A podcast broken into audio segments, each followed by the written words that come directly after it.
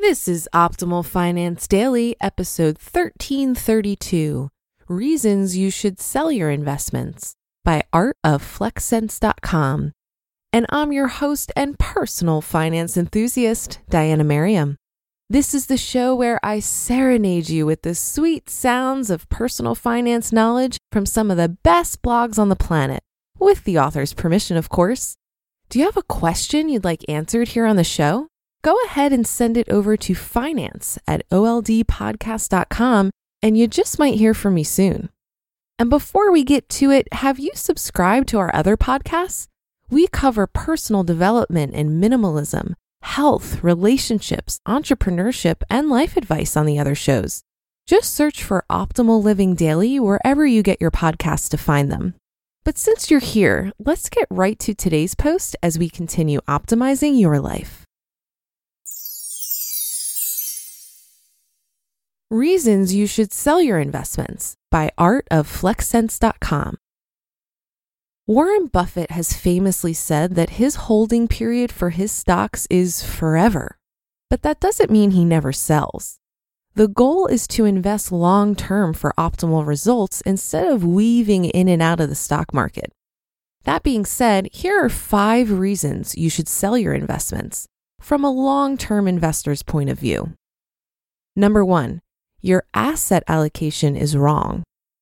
A great reason to sell your investments is that you discovered that your asset allocation does not align with your financial goals or your risk tolerance.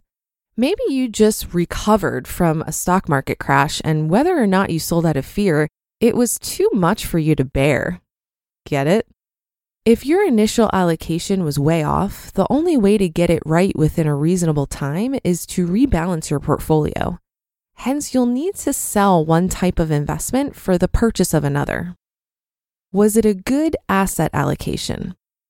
For the simplicity of answering this question, let's just talk stocks and bonds. A good rule of thumb is using 120 minus your age. Based on this rule, if you're 30 years old, you should have 90% invested in stocks and 10% in bonds. If you're 60 years old, you should have 60% in stocks, 40% bonds. Bonds will reduce your volatility, but also your potential gains as well. Based on this rule, I should be 90% invested in stocks, but I'm very aggressive and have a high risk tolerance. That being said, both me and my wife's stock allocation is currently 100%. That means we feel both the full reward of a bull market, but also the full brunt of a stock market crash. We felt it for the first time when the stock market crashed 30% and we had to deal with losing $100,000. But we learned a lot about our risk tolerance. Thankfully, my wife and I survived our first bear market and learned how to be uncomfortable. Number two, it's part of your plan. This reason is clearly the best reason to sell your investments. After all, when everything's going according to plan, it's hard to stress about it. The hardest part is sticking with it. If your plan is to withdraw $2,000 from your investments each month in retirement, it might be hard to continue doing that in a down market. The beautiful part of being in charge of your plan is that you can adjust the plan accordingly. For me, I don't plan on selling any of my investments unless I'm completing it as part of my tax loss harvesting strategy, capital gain harvesting strategy, or part of my drawdown plan. This is all outlined in my investment policy statement linked in this post. Number three, the government forces your hand. What I'm talking about here are the required minimum distributions, or RMD. After you reach a certain age, the IRS requires you to withdraw a certain amount from your tax deferred retirement accounts, which is your 401k, 457, solo 401k, or IRA. If you don't withdraw a defined amount that is set for you based on your balance and life expectancy, then you have to pay a 50% fee on the amount you were supposed to withdraw. Plus, you will still need to take that distribution. As part of this Setting Every Community Up for Retirement, which is the Secure Act, which went into effect in January 2020, RMDs have been moved from 70.5 years old to 72 years old. Number four, borrowing from your 401k. You are borrowing from your 401k as an emergency measure and have researched heavily into how to mitigate any consequences of it completely ruining your retirement plans. AKA, you know what you're doing. Then again, if you really knew what you were doing, you should have had a sufficient emergency fund in place to prevent yourself from taking such rash measures to begin with. Number five, zombie apocalypse. As a long term investor, the only other time you should sell your investments is due to an impending apocalypse, assuming you knew ahead of time where the money would actually be worth something.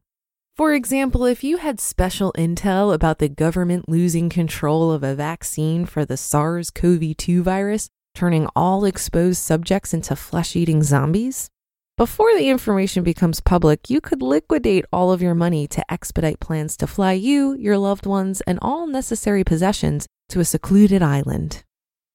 Conclusion In summary, making big financial decisions like selling your investments due to fear or what the headlines are saying is never a good idea. These moves should be based on a plan that aligns with the investment strategy that you created when you weren't surrounded by economic doom. As a self directed investor, I value simplicity because it makes consistency easy. I have laid out a set of rules that I follow based on what I read and what I believe will give me the best results. You just listened to the post titled Reasons You Should Sell Your Investments by artofflexcents.com. It's no secret that something always comes up when you're running a small business. It's time to take the pain out of payroll benefits and HR and put the joy back in running your business with Gusto. Gusto's payroll and HR services can make it a little easier. Gusto was designed for you, the small business owner. They take the pain out of running a business, automatically calculating paychecks, filing payroll taxes, setting up open enrollment. Gusto does it all. Want more? Time tracking, health insurance, 401k, onboarding, commuter benefits offer letters, access to HR experts. You get the idea. With Gusto, you can focus on the joy of running your business. It's super easy to set up and get started. And if you're moving from another provider, Gusto can transfer all your data for you. It's no surprise 94% of customers are likely to recommend Gusto. 94. Here's the best part.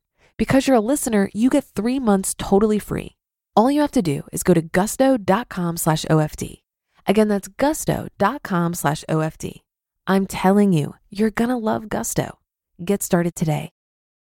Something that stood out to me here in the beginning of the article, where Art talks about risk tolerance, is this idea of, and I'm using air quotes here, losing money in a stock market correction.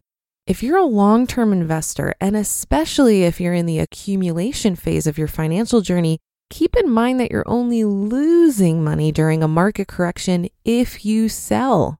By holding through a correction, you're staying strapped into your seat on the roller coaster that is the stock market so you can feel that wonderful breeze in your hair as the market climbs back up.